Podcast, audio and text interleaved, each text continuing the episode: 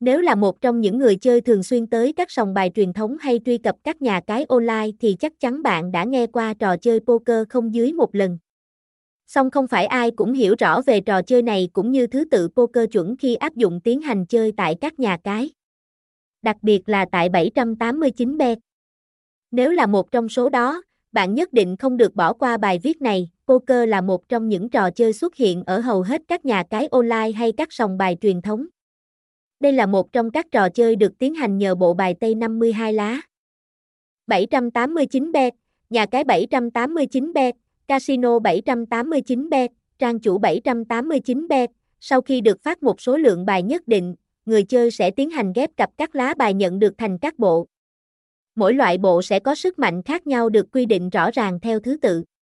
Người chơi khi tham gia trò chơi poker này ngoài việc giải trí và có cơ hội dành về cho mình nhiều phần quà hấp dẫn thì còn được trải qua các cảm giác căng thẳng, kịch tính nhưng đầy cuốn hút. Website https://789bet.ninja